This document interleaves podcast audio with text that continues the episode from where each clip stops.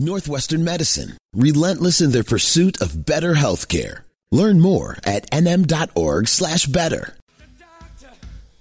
All right. It's uh, Jon Hansen in for Lisa Dent on this uh, Friday afternoon. Uh, boy, stirred the pot there a little bit on a Friday. It is sunny. It's almost the start of the weekend. So hopefully there was peace in your own heart and as you move through the uh, the weekend as well. We'll take a couple more calls on this a little later on. Uh, Edward, I know you're holding on the line there too about my proposed peace summit if you're just joining us. Um, but there is something pretty pressing in the medical world right now to chat about amoxicillin, which is a name I think a lot of parents have probably heard of or seen on a bottle of something, and it's uh, usually antibiotics. And uh, unfortunately, there is uh, three out of the four top makers say they are having supply constraints. Dr. Michael Bauer, medical director of Northwestern Medicine Lake Forest Hospital. All right, we don't want people to panic, doctor. How bad is this right now? Good afternoon, Jon. Um, you you hit it on the head. There is no panic right now. People should not be worried. There there is sort of a worldwide shortage of amoxicillin based on an increased demand, um, largely in third world countries in Europe, but so far locally, we're keeping an eye on it. But uh, again, the buzzword is there is no panic. Okay. There are plenty of other antibiotics should we reach a shortage here that are going to be available. I was just going to ask because I know the world of medicine that there's very few things that only one drug is able to tackle. Maybe some better than others, but certainly some other ones do the trick, right? Absolutely. So, amoxicillin is typically one of the first line antibiotics. It is a broad spectrum, meaning it will cover a wide variety of different antibiotics, and it's really pretty cheap. On average, people are going to pay $3, $5, maybe $10. So far, it's predominantly in the liquid. Suspect has been form. identified as 40. Oh, keep on going. Sorry, doctor. Hit fired uh, a wrong uh, button there. Keep on going, my friend. That's okay. I was going to say so far they're seeing these sporadic shortages, mostly in the liquid form for children, but there are varying strengths that it's made in.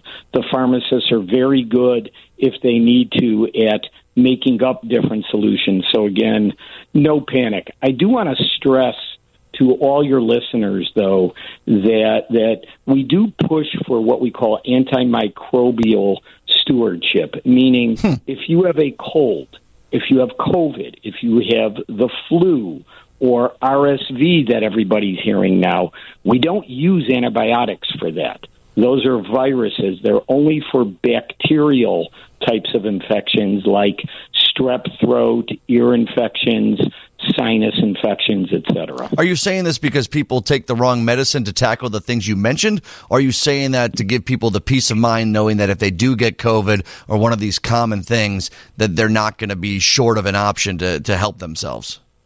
I want to make sure that everybody understands that we use these antibiotics when they are needed, but only if they're needed. And there are serious things that can happen when you take them unnecessarily. Hmm. Unfortunately, so many people that are sick go to the doctor, and if they don't get a prescription, they, they come away thinking nothing was done for them that because we only use these antibiotics to fight off bacterial infections.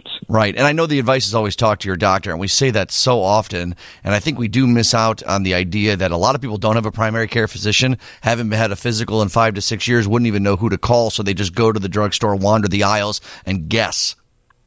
That that's true. For, fortunately, though, antibiotics in the United States are by prescription only. Okay. So you do need a prescription. The pharmacist cannot just give it to you without a prescription. So um, hopefully, all my colleagues out there are, are practicing good antimicrobial stewardship and prescribing these only when necessary. Okay, we're talking with Dr. Michael Bauer, medical director at Northwestern Medicine Lake Forest Hospital. You mentioned something right off the top about why there is this shortage. So it's not a supply thing, it's more that the demand has gone up. And while that may seem a little concerning, it's probably a good thing, right? This is reaching people that may have not had these options before when you're talking about third world countries.